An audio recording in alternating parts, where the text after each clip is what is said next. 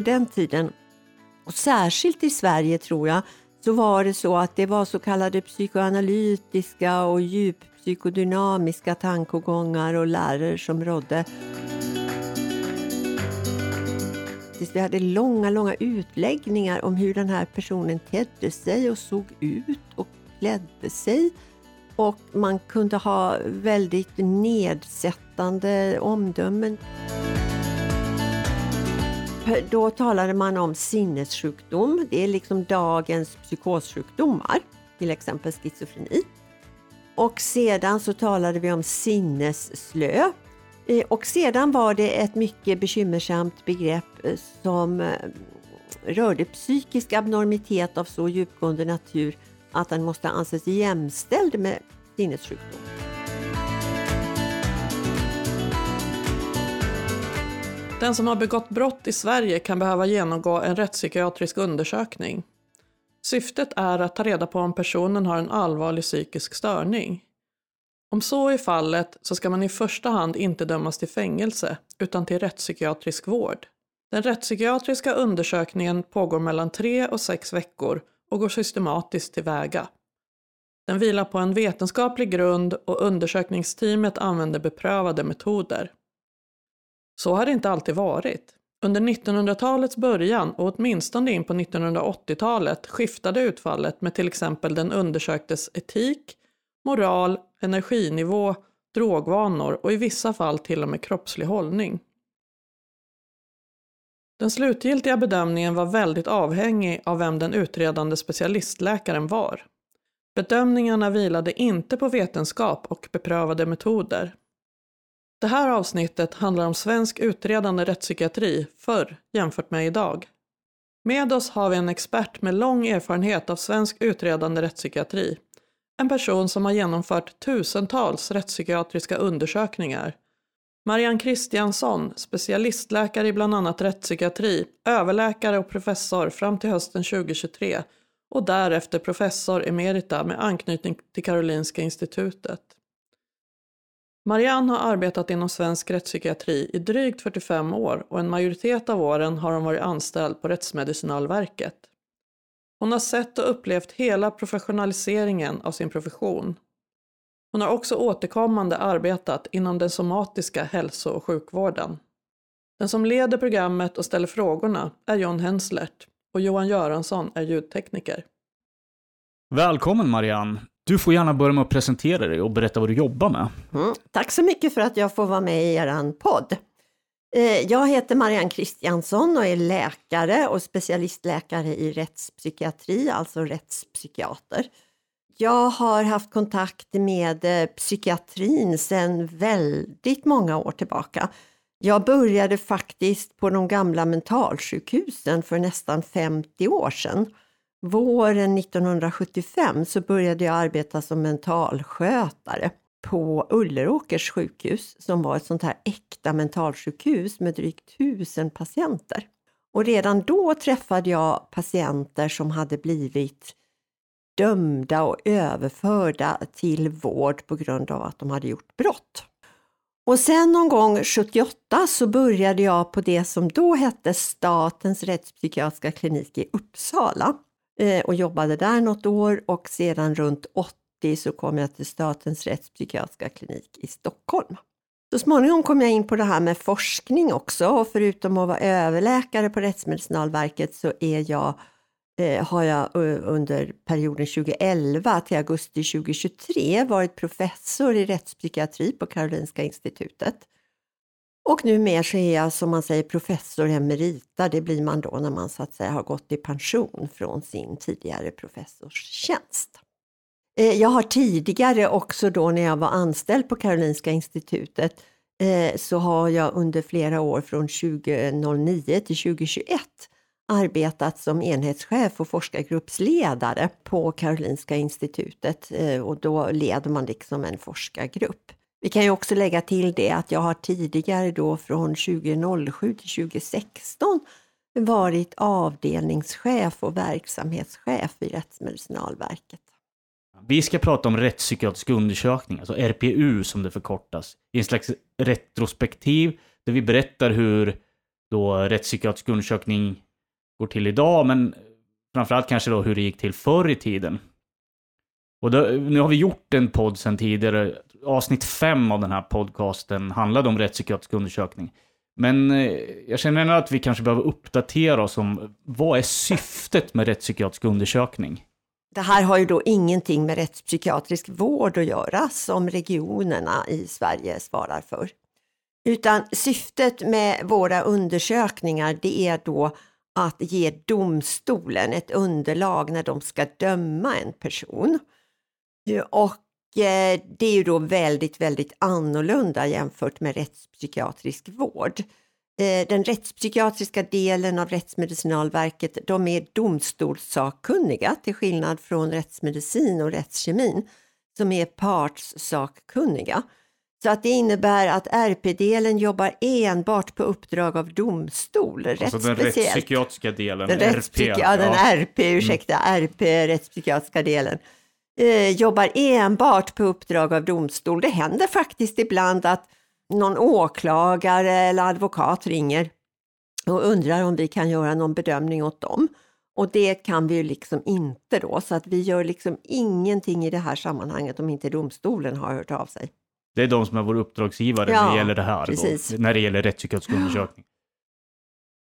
Det här gör ju också att, eh, apropå det här du säger med syftet då, att det är ju väldigt speciellt att vara läkare, psykolog eller social, socionom i det här sammanhanget. För att man är liksom inte alls vanlig läkare då, eh, utan man är sakkunnig till domstolen och det är ju då en väldigt stor skillnad på den rollen jämfört med när man arbetar inom hälso och sjukvården, vilket jag gör också då. Och det här tror jag är jätteviktigt att liksom hålla isär då. Eh, vi ska vara då så att säga maximalt ojäviga. Vi ska liksom inte styras av några värderingar och attityder, utan vi ska vara helt neutrala. Det kan man förstås inte vara, men det är liksom målsättningen. För den rättspsykiatriska undersökningen, då är det ju ett team som utför den här, där då det här teamet leds av en rättspsykiater.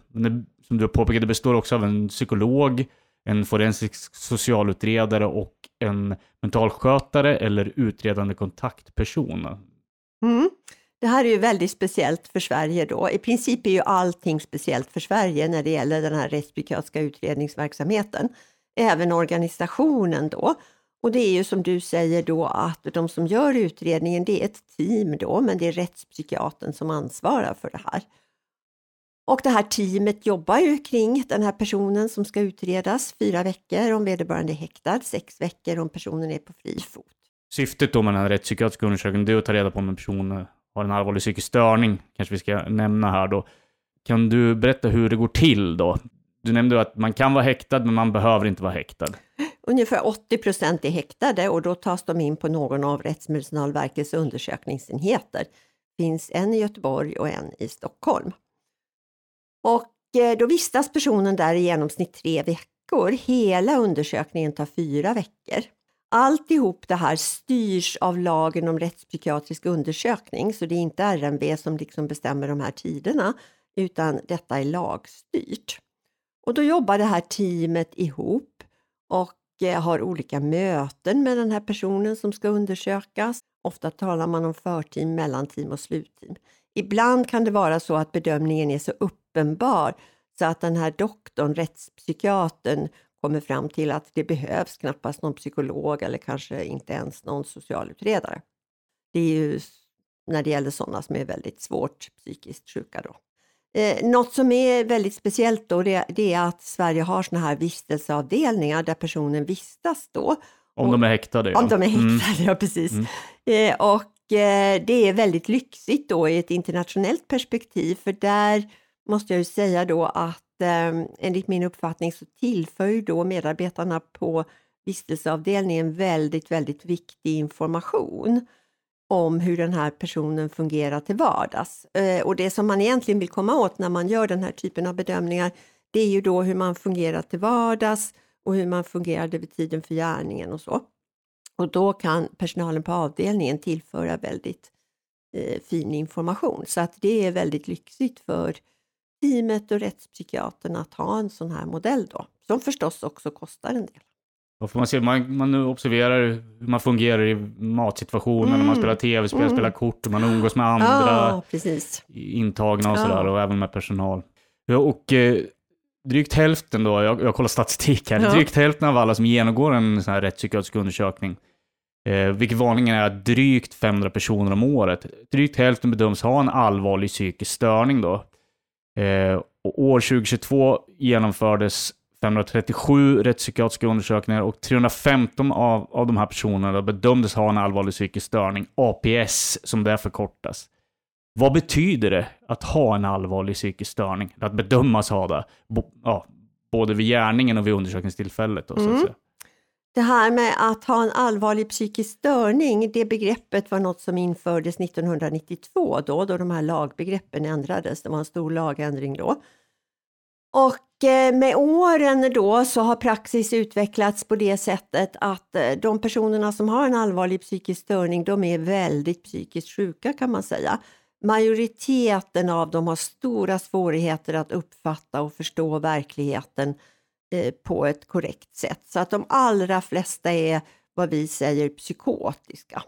Sen kan det finnas enstaka personer som har svåra neuropsykiatriska funktionsstörningar. eh, Vad, Uttag... vad kan det vara? Ja, det, det kan vara autismspektrumstörning till exempel. Med till exempel svår tvångsmässighet som gör att de fungerar väldigt dåligt till vardags. Det kan också vara personer som är, har grav nedsättning av begåvningsnivån, intellektuell funktionsnedsättning och så. Men majoriteten är som sagt var väldigt, väldigt sjuka. Så har det inte alltid varit. När jag började jobba med det här i slutet på 1970-talet, då räckte det med att man hade ett missbruk av droger till exempel. Så att de här juridiska begreppen då, som till exempel allvarlig psykisk störning, det är rätt mycket, vad ska jag säga, styrt av rättspolitik och hur samhället ser på personer som begår brott och hur samhället ser på personer som är psykiskt störda och begår brott. Och detta varierar över tid och mellan olika länder också får man tänka på. De här 315 personerna 2022 då, som bedömdes ha en allvarlig psykisk störning.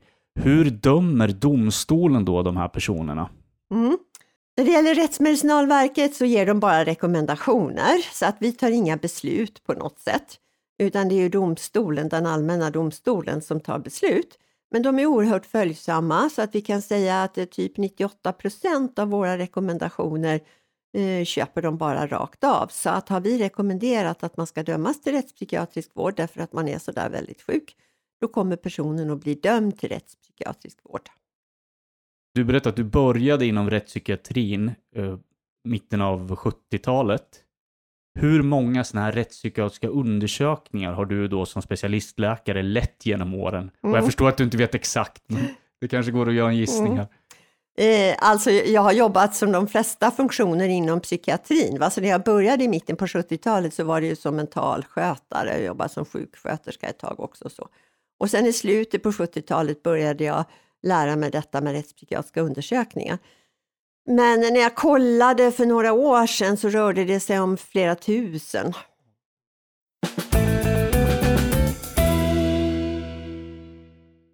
Människans hjärna eh, är ju väldigt beforskad, men trots det finns det fortfarande en hel del att, att ta reda på hur den fungerar, som vi inte, vet, som vi inte känner till då. Med det sagt då, hur gick rättspsykiatriska undersökningar till förr i tiden? Det vill säga tiden före Rättsmedicinalverket blev en myndighet 1991. Alltså över 30 år sedan. Vi kan säga från det att jag kom då till eh, Statens rättspsykiatriska klinik i Stockholm då 1980 så kan man säga att det tog jättelång tid eh, att göra en rättspsykiatrisk undersökning.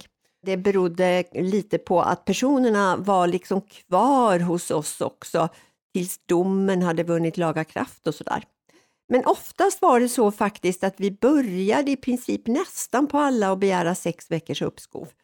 Eh, därför att vi ansåg det var så viktigt att tänka igenom allting som rörde den här personen. Och det kan ju då låta väldigt gammeldags. Men det vi måste förstå då det var att på den tiden, och särskilt i Sverige tror jag, så var det så att det var så kallade psykoanalytiska och djuppsykodynamiska tankegångar och läror som rådde.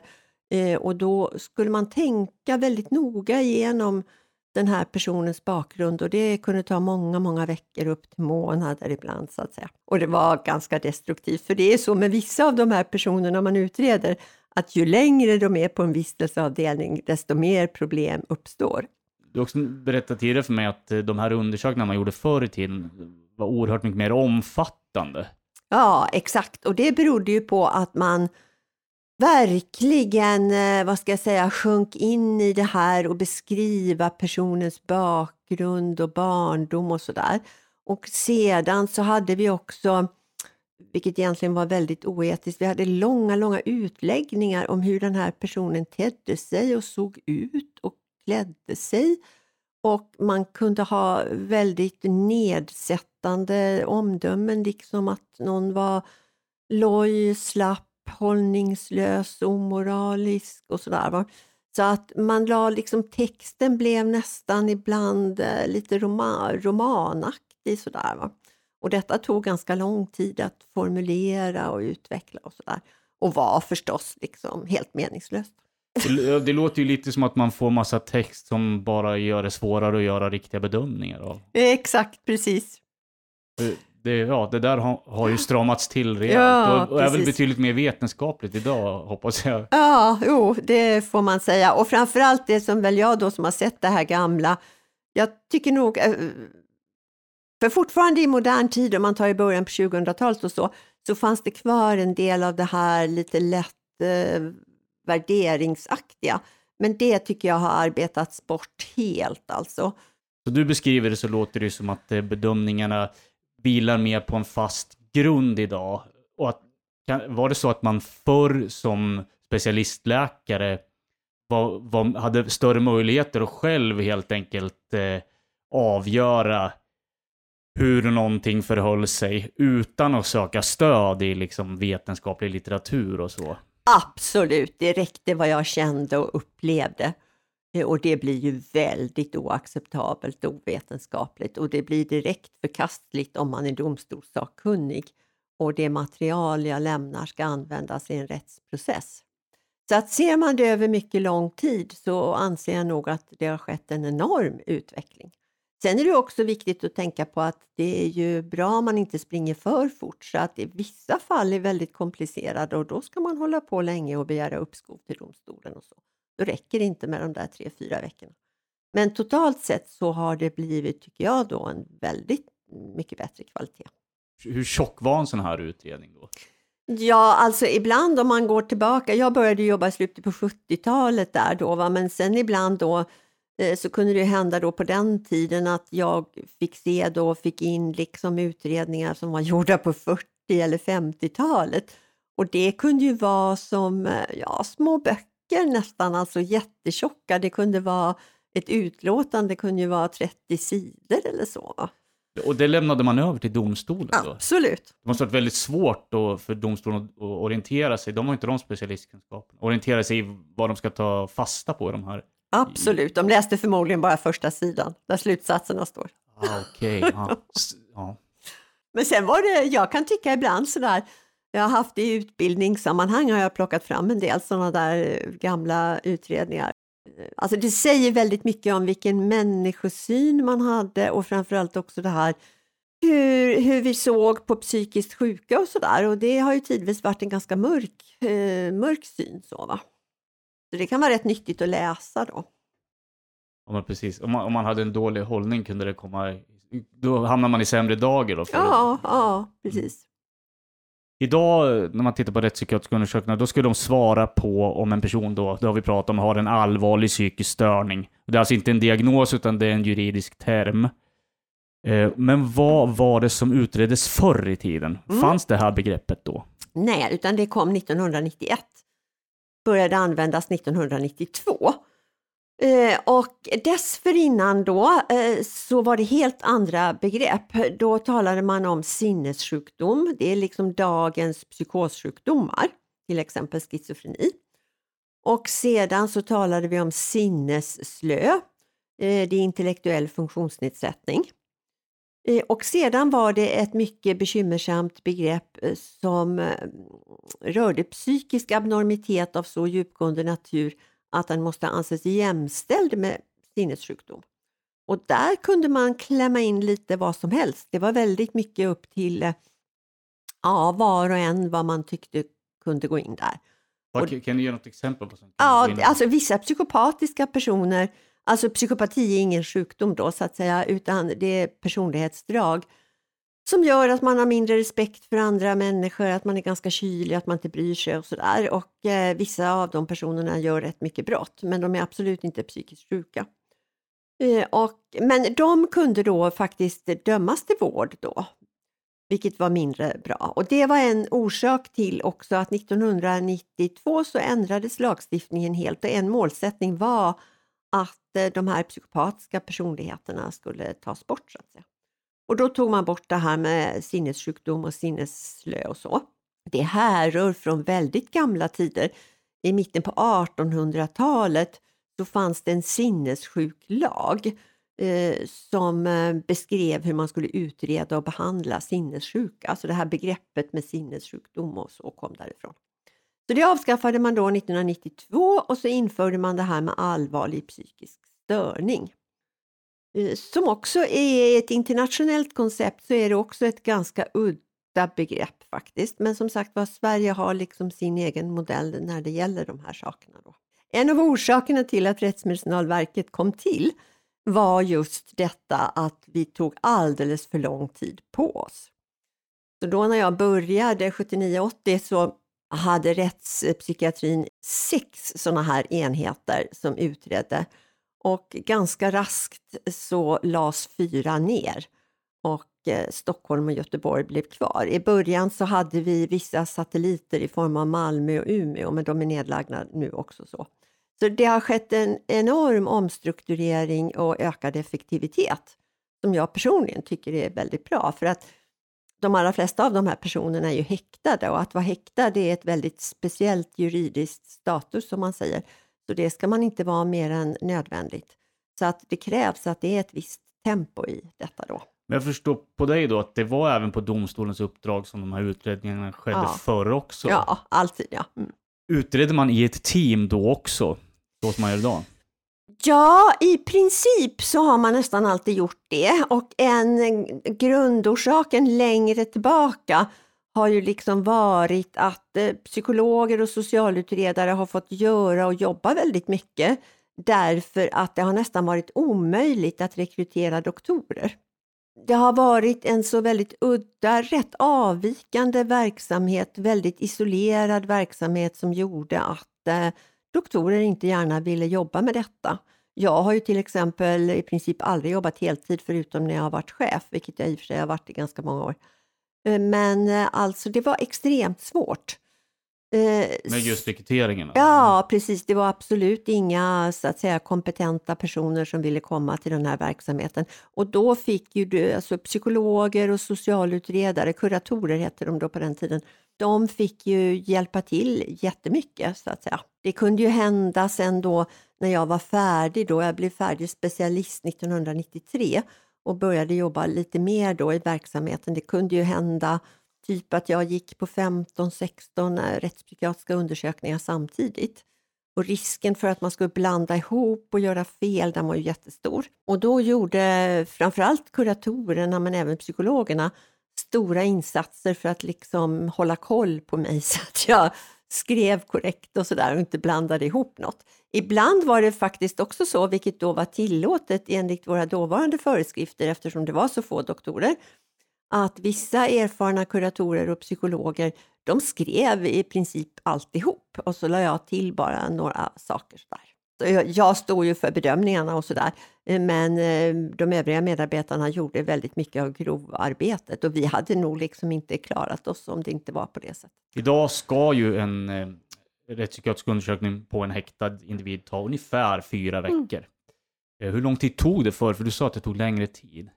Ja, oh ja, det kunde röra sig om flera månader alltså. Vi startade ju som sagt var med de här eh, ganska långa uppskoven någon gång, för jag funderade mycket på det där. Alltså det verkade ju konstigt tycker jag att man innan man knappt hade läst handlingarna skulle man begära sex veckors uppskov.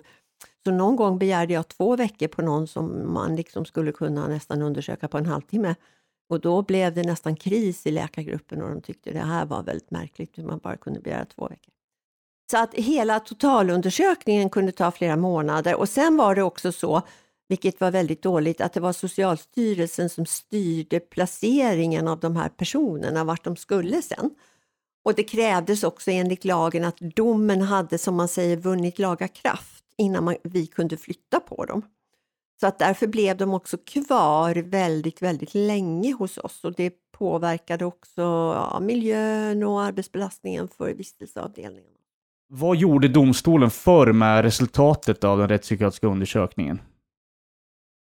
Ja, när det gäller domstolens hantering av den rättspsykiatriska undersökningen kan jag säga att så länge jag har varit med och jag tror även dessförinnan så är det så att domstolarna har alltid haft väldigt stor respekt alltså för de här undersökningarna så att de har i princip nästan alltid haft eh, instämt i det som den rättspsykiatriska undersökningen har sagt. Eh, det som mer var ett visst problem, vad ska jag säga, ja, 70-80-talet, där början på 90-talet, det var att olika experter då, alltså äldre experter och sådär, ehm, de fick för sig att liksom klampa in i varandras fall, om jag får säga så, och ha olika synpunkter och gå ut i media med det och så. Eh, och det ledde till under en period att verksamhetens rykte sjönk lite skulle jag vilja säga, för då började ju domstolarna fundera, så där tror jag, vad är det här för något och så. Va? Man ska givetvis kunna ha olika synpunkter, men det är väldigt viktigt då hur man liksom presenterar det och att man inte startar upp direkta bråk i media tror jag.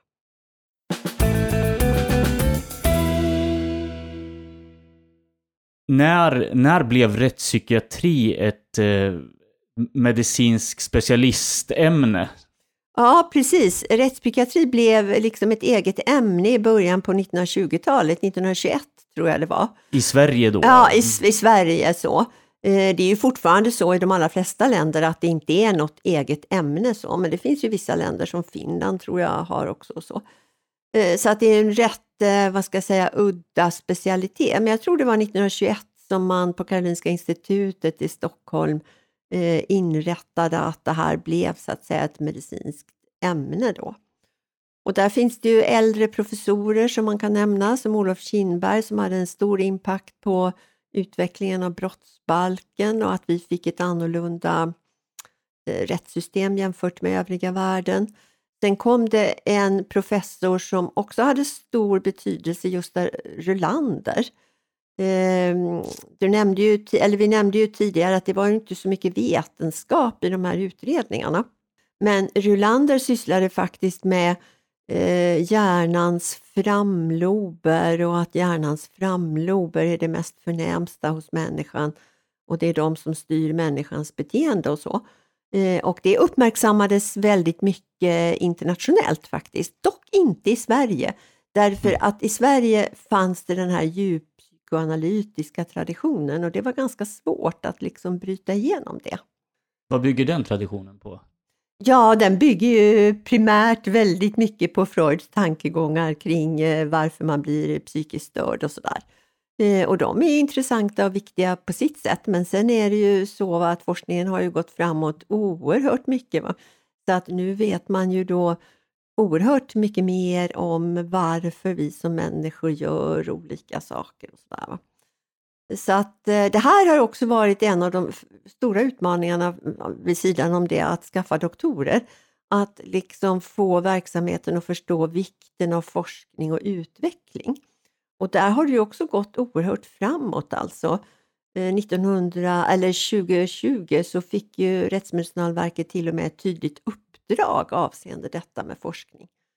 Mm. Tidigare stod det bara i instruktionerna att eh, Rättsmedicinalverket borde, bör stödja forskning och mm. utveckling. Eh, och jag skulle vilja säga, jag har ju varit väldigt aktiv i det här att rekrytera doktorer och den stora grejen som gjorde att det blev så populärt att jobba på Rättsmedicinalverket som doktor, eh, det var att vi kunde erbjuda faktiskt avsatt tid för forskning och utveckling. Så att forskningen har verkligen bidragit till att eh, vi har höjt standarden. Du, du nämnde att eh, förr i tiden byggde det mer på psyk psykoanalytiska tankar Ja, mm. kring psykiatrin. Men vad, är, vad är det för skillnad idag då? Idag är ju bedömningarna oerhört mycket mer strukturerade och fokuserade. Eh, och utredarna har ju oftast till sin hjälp olika checklister och moderna psykologiska test. Eh, och eh, i princip alla, även de som jobbar på vistelseavdelningen, genomgår ju jättemycket utbildning och kompetensutveckling och lär sig eh, om moderna teorier och kunskaper när det gäller beteende och beteendestörningar. Eh, och inte minst då bemötande och så. Va? Sen har ju det här kommit väldigt mycket också med riskbedömningar, hur man kan analysera personer och utvärdera risker för återfall i brott och det är ju väldigt strukturerat och så. Det började i slutet på 90-talet eh, där Sverige tog in väldigt mycket kunskap från Kanada. Eh, och jag tror nästan jag är den som först började använda den typen av eh, checklister tillsammans med en annan aktiv person, Henrik Belfrag.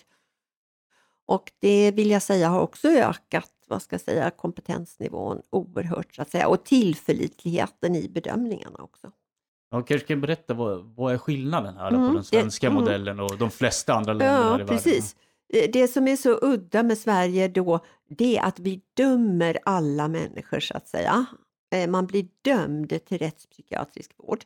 I andra länder så utreder man liksom det här med om personen är otillräknelig. Och det innebär då att man är väldigt psykiskt sjuk och då blir man fri från ansvar, då döms man inte. Sen blir man tvångsintagen på eh, psykiatrisk vård och så, va? så att man blir inte utsläppt i samhället. Före brottsbalken eh, som, eh, som trädde i kraft 1965 så hade Sverige också otillräknelighet enligt den gamla strafflagen från 1864. Men då var det så att under 20, 30 och 40-talen och sådär, det var ju en rätt speciell tid, både politiskt och när det gäller hur man ser på människor och medicinskt och sådär.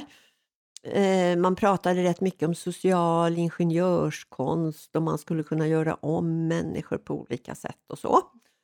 Och där var det bland annat eh, en föregångare till eh, mm, oss rättspsykiater då, som heter Olof Kindberg som var verksam inom det här området. Och han ansåg då att alla skulle kunna dömas. Han hade en stor påverkan på hur brottsbalken utformades. Så att därför tog man bort det här med otillräknelighet. Sen har man då vid tre olika tillfällen efter detta då, eftersom det är rätt udda då att man döms även om man är väldigt sjuk, eh, så har vi försökt ändra på detta i Sverige. Det har faktiskt varit tre olika utredningar som på olika sätt har försökt eh, få till det här, men det har liksom inte riktigt gått. Och då kan man ju fråga sig vad det beror på. Eh, och en stor orsak tror jag, den senaste utredningen kom eh, 2012 då, där jag var med som expert, psykiatrilagsutredningen, och jag tror en orsak är att det man gjorde 1992 också, det var att tidigare när man blev dömd så blev man dömd enligt en lag som heter sluten psykiatrisk vård i vissa fall, LSPV. Men 1992 så införde man något som heter rättspsykiatrisk vård. Det är egentligen först då som den påföljden införs. Då är det så att det är en oerhört säker påföljd där man kan, ehm, ja, man kan vårdas hur länge som helst. Så att säga. Vissa skrivs aldrig ut. Av de som skrivs ut så vårdas man i genomsnitt drygt sju år då. Och eh, ja, både experterna och rättsväsendet och så eh, tycker att det är ju så att säga, det är en ganska bra påföljd så. Så att därför så har det varit extremt svårt att ändra på faktiskt. Och nu, enligt min uppfattning, så kommer det nog liksom aldrig att bli så, utan man får nog ha det här systemet. Men i andra länder, när man är otillräknelig, då, Då- blir man inte dömd. Man blir Nej. inte dömd, men man blir ju tvångsvårdad då så att säga. Om man är psykiskt sjuk. Och är man inte tillräckligt psykiskt sjuk för det så har man olika samhällsskyddsåtgärder som kommer in då som tar hand om personen så att personen inte går ut i frihet. Den rättspsykiatriska vården, vilar den på någon slags grund att eh, för att hamna där så ska det handla om eh, en diagnos som går att lindra eller bota på något sätt? Har det någonting med det att göra? Nej, du skakar på nej, huvudet här. Nej, det, det, det, det har det liksom inte. Eh, och det är ju en viktig fråga du ställer, för att när Rättsmedicinalverket gör sina undersökningar, då får man inte tänka ett steg till så att säga. Vad som är bra eller vad som är dåligt eller vad man kan bota eller inte bota. Utan Rättsmedicinalverket i det här avseendet är domstolssakkunniga. Så att man ska göra en bedömning av det här om det föreligger en allvarlig psykisk störning, va? oavsett om man kan bota eller inte. Om man tar sjukdomen schizofreni och sådär, så att säga, den kan man ju inte bota eller så. Va? Men däremot kan man ju behandla den relativt bra. Och så.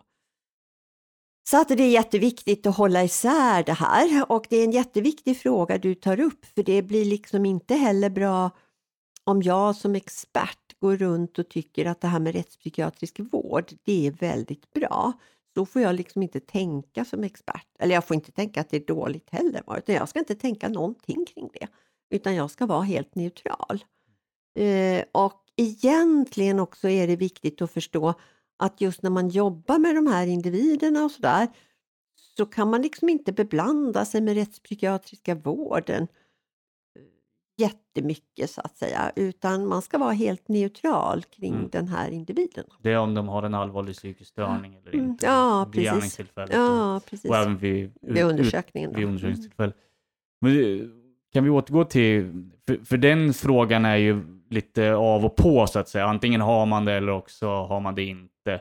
Men när man gjorde de här undersökningarna förr i tiden, fanns det, fanns det en större karta för, för saker man kunde bedöma att en person hade som då borde leda till vård? Förstår du vad jag menar? Att det inte Ja. var lika binärt utan att... Mm. mm, Just de här sakerna med, som tidigare då, det här med sinnessjukdom eh, Eh, sjukdom och sinnesslö och den där jämställdhetsbegreppet, det var av och på. Eh, men du har en poäng med frågan, för det vi sysslade mycket mer med tidigare också, och det sysslar man nästan inte alls med nu, det är att även om man inte hade de här tillstånden, så broderade vi ut texten ganska mycket kring de psykiska besvär som fanns och kunde ge råd kring vad som kunde vara bra avseende påföljden. Det har liksom inte Rättsmedicinalverket eh, känt sig så bekväm med så att tyvärr har det liksom försvunnit en del och det är ju lite synd så. Men visst kan man ställa diagnoser under rättspsykiatrisk undersökning? Ja, absolut. Mm. Men, inte, men det är liksom, diagnoserna har inget större värde egentligen utan det är liksom effekterna av beteendestörningen och om det utgör allvarlig psykisk störning. Sen ställs det ju en massa diagnoser också. Finns det några milstolpar i övrigt då inom rättspsykiatrin i Sverige? Och jag tänker på under, ja, från 1900-talets Mm. början då i princip, fram Mm. till idag, som Mm. man kan nämna. Då tycker jag nog att, jag tror det var 1921 när rättspsykiatri blev ett akademiskt ämne, det tycker jag nog man kan säga är en milstolpe. Sen får man säga när brottsbalken kom och vi ändrade på det här, tog bort otillräknelighet, det, det är också en, en milstolpe. Och sen får man säga det här med Rättsmedicinalverket då, det finns nästan inget rättsmedicinalverk i något land. Eh, och när det kom till då 1991 och sen kom eh, RP med 1992, det får man ju säga, det är också någon typ av milstolpe. Det som var ett stort problem för rättspsykiatrin då 1992, det var att verksamheten centralt på något sätt missade att RP hanterar eh, nästan bara häktade personer och det är väldigt speciellt. Och då måste det regleras i lag och det var vi många som jobbade med för att försöka få en ändring där, för det är nämligen direkt eh, olagligt att utföra tvångsåtgärder på, den personen, på de personerna utan att ha lagunderstöd. Och det tog väldigt, väldigt många år. Det var först 2014 som verksamheten fick häktesbefogenheter och det tycker jag också det var en enorm milstolpe faktiskt. Just det, då hade man lagstöd för tvångs... Ja, åtgärder. Ja, Ja. precis. Sen tycker jag nog också man ska nämna då det här med, jag tror det var första juli 2020, eh, när den nuvarande ledningen fick till det här med att Rättsmedicinalverket faktiskt fick som uppgift i sina instruktioner att bedriva forskning och utveckling. Eh, det tror jag är en jättebra sak. All, väldigt många har ju forskat dessförinnan så att säga. Eh, Men att det verkligen står tydligt i instruktionen. För Mm. att blir det liksom penningbrist och sådär så är det bra att kunna hänvisa till det, att det är faktiskt en av arbetsuppgifterna. Man kan inte avskaffa det helt. Och sen slutligen då så tycker jag absolut man ska nämna en sak som vi inte har pratat så mycket om. Och en orsak till att det var så svårt att rekrytera personer och framförallt kompetenta doktorer, det var att allt var så slutet. Man Förr i tiden, ja. ja. Mm. Man pratade inte alls om eh, med omvärlden överhuvudtaget nästan.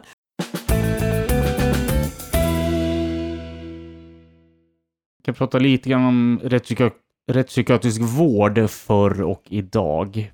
Vad fick man för typ av vård när det gäller kvalitet då, förr i tiden inom Mm. rättspsykiatrin? Det är viktigt att tänka på det här med rättspsykiatrisk vård, att egentligen det begreppet och sådär, det kom ju först då 1992 och så. Eh, tidigare var det ju eh, liksom en helt annan tillvaro och vård. Före, eh, alltså man började, ja, även som när jag började på mentalsjukhusen i mitten på 70-talet då, det var ju långvarig förvaring kan man säga. Och så var det väldigt tung medicinering.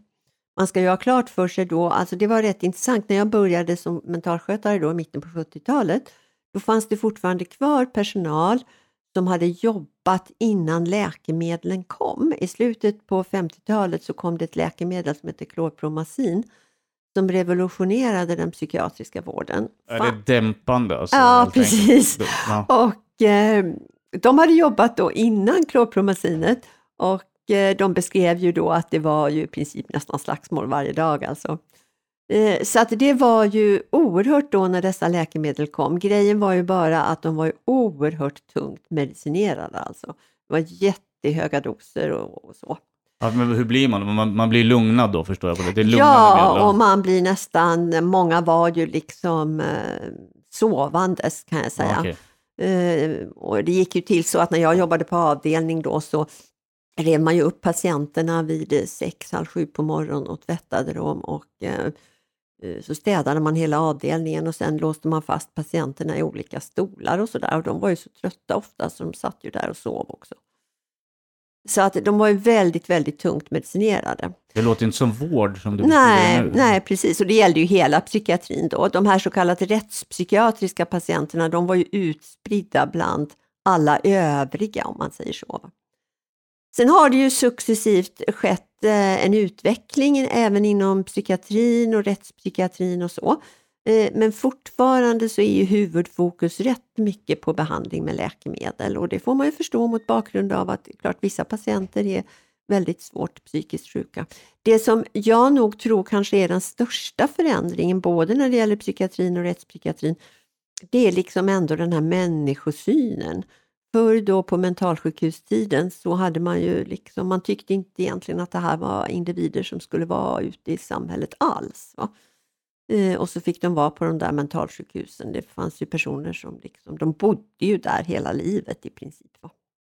Men eh, som du beskriver nu då, då, de som hade begått brott och blev dömda till vård, de fick vård tillsammans med andra Ja, psykiskt precis. störda som Ja. inte alls hade begått något brott. Ja, precis. Så att de mixade man ju ihop. Det var eh, enligt den här lagen om sluten psykiatrisk vård, i vissa fall LSPV, så hade man då olika beteckningar på de här personerna.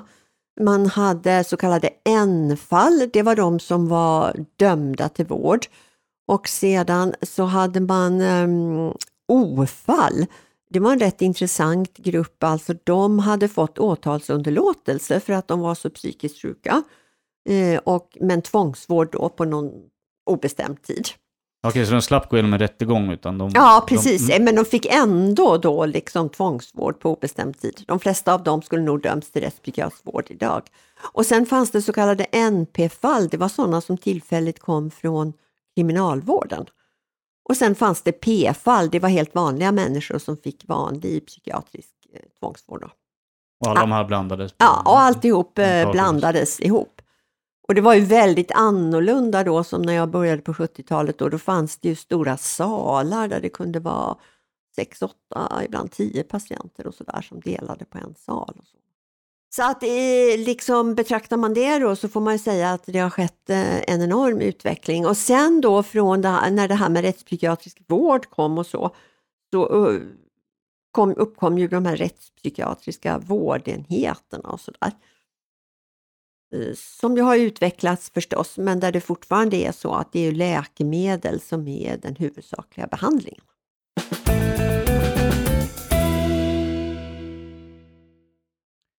Vilka utmaningar eh, ser du då att svensk rättspsykiatri har mött genom de här åren? Sen 75 då, när du började kan man säga. Mm. Och om vi då pratar om Rättsmedicinalverkets rättspsykiatri, för den är ju väldigt annorlunda jämfört med regionernas rättspsykiatri. Den största utmaningen då tycker jag har varit just att eh, rekrytera kompetent personal och framförallt läkare då. Och det har ju varit en väldigt, väldigt lång process och eh, det kan man säga att det är i princip eh, slutfört nu. Det gäller bara att hålla i det så att det inte förändrar sig. Ja, det är inte läkarbrist idag inom den Nej, verkligen inte. Verkligen inte alltså. Där skulle jag vilja framhålla just det här att en sak som vi använde oss av, det var det här med forskning och kompetensutveckling. Och sen ska man nog vara ödmjuk och säga att vi hade aldrig kunnat vända det där eh, Eh, om inte psykologer och, och socialutredare, tidigare kuratorer, hade hjälpt till så mycket med undersökningarna som de gjorde under en period. så att säga. En annan sak som jag tycker är en stor milstolpe det är hur eh, vi har utvecklat det här med säkerhet på enheterna. Och att vi fick det här med häktesstatus, det var ju väldigt mycket arbete bakom det. Eh, och Eh, jag är ju runt på väldigt många olika myndigheter och ställen nu för tiden och eh, där måste jag nog säga, även om jag är jävig då förstås, men jag kan nog känna en viss stolthet över den trygghet och säkerhet som man kan eh, uppleva på Rättsmedicinalverkets undersökningsenhet. Det finns ju återkommande väldigt sjuka, väldigt farliga personer. Eh, men jag tror jag är ganska övertygad om att eh, personalen och utredare och så Eh, de känner sig i princip aldrig rädda. Va? Och där kan jag nog säga på vissa andra ställen att jag kan känna ett visst obehag ibland när jag rör mig på en avdelning. Nu kommer en sån här eh, fråga där du får en, en bedömning av hur du känner att det, att det var förr och idag. Vi tänker oss tillbaka till början av din yrkesbana då, som rättspsykiater.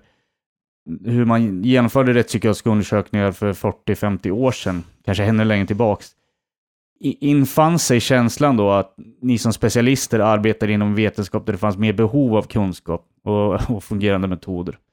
Det är en väldigt intressant sak som du frågar om då. Eh, för att grunden för att man ska förändra sig om man gör något som inte är så bra, det är ju att man själv då upplever att det här är inte så bra. Och grejen då, vilket väl gjorde att eh, jag orkade inte jobba heltid i den här verksamheten och så, Eh, det var ju då att det upplevde inte verksamheten alls, utan man var jättenöjd med sin tillvaro. Eh, och eh, det tror jag kan vara faran med verksamheter som är väldigt slutna, som inte får så mycket äkta feedback från omvärlden och så. Och så tycker man att man själv är väldigt bra och så rullar man på i det. Sen började ju vissa av oss fundera på det här att det måste kanske komma till någon typ av utveckling och så. Och vi började göra lite grann forskning kring detta. Men det var liksom en väldigt lång process och kan jag säga ganska tuff process också. Jag minns första gången när jag och några medarbetare, det var i Kuopio i Finland på en konferens. Då presenterade vi data från forskning som var gjord på RMVs eh, klienter. Och det var eh, tämligen objektiva data får man säga eh, om att det fanns såna här neuropsykiatriska funktionsstörningar som ADHD och intellektuell funktionsnedsättning och så. Va? Det blev väldigt negativt mottaget så att säga. För det stämde inte alls överens med den här psykoanalytiska synen och så. Eh, På vilket sätt stämde det inte överens? Ja, det upplevdes som ett hot att det här med hjärnan och eh, olika andra miljöfaktorer kunde ha betydelse för liksom hur en individ utvecklades och att det i sin tur kunde ha betydelse för benägenheten att begå brott. Just det, psykoanalys, den är, de, den är rätt koncentrerad på barndomen? Ja, eller? exakt, men med, helt med fokus på barndomen. Eh, många saker som är bra där också, men, men det som nog är grejen det är att man kan inte bara ha ett fokus om man ska bedöma beteende, utan man måste mixa olika saker. Så att successivt så fick ju det här genomslag. Eh, Men det var en ganska lång process alltså. Och, men jag tror det var ju en viktig process att säga att förstå att man hela tiden måste ta till sig ny kunskap. Ja, just det. Det är ett Apropå vetenskapligt din fråga, förhållningssätt. ja, exakt, precis. Va? Ja. Och inte bara nöja sig med det man har så att Mm. säga. För att den här verksamheten var väldigt, väldigt sluten och det är liksom inte bra för verksamheter att vara så slutna.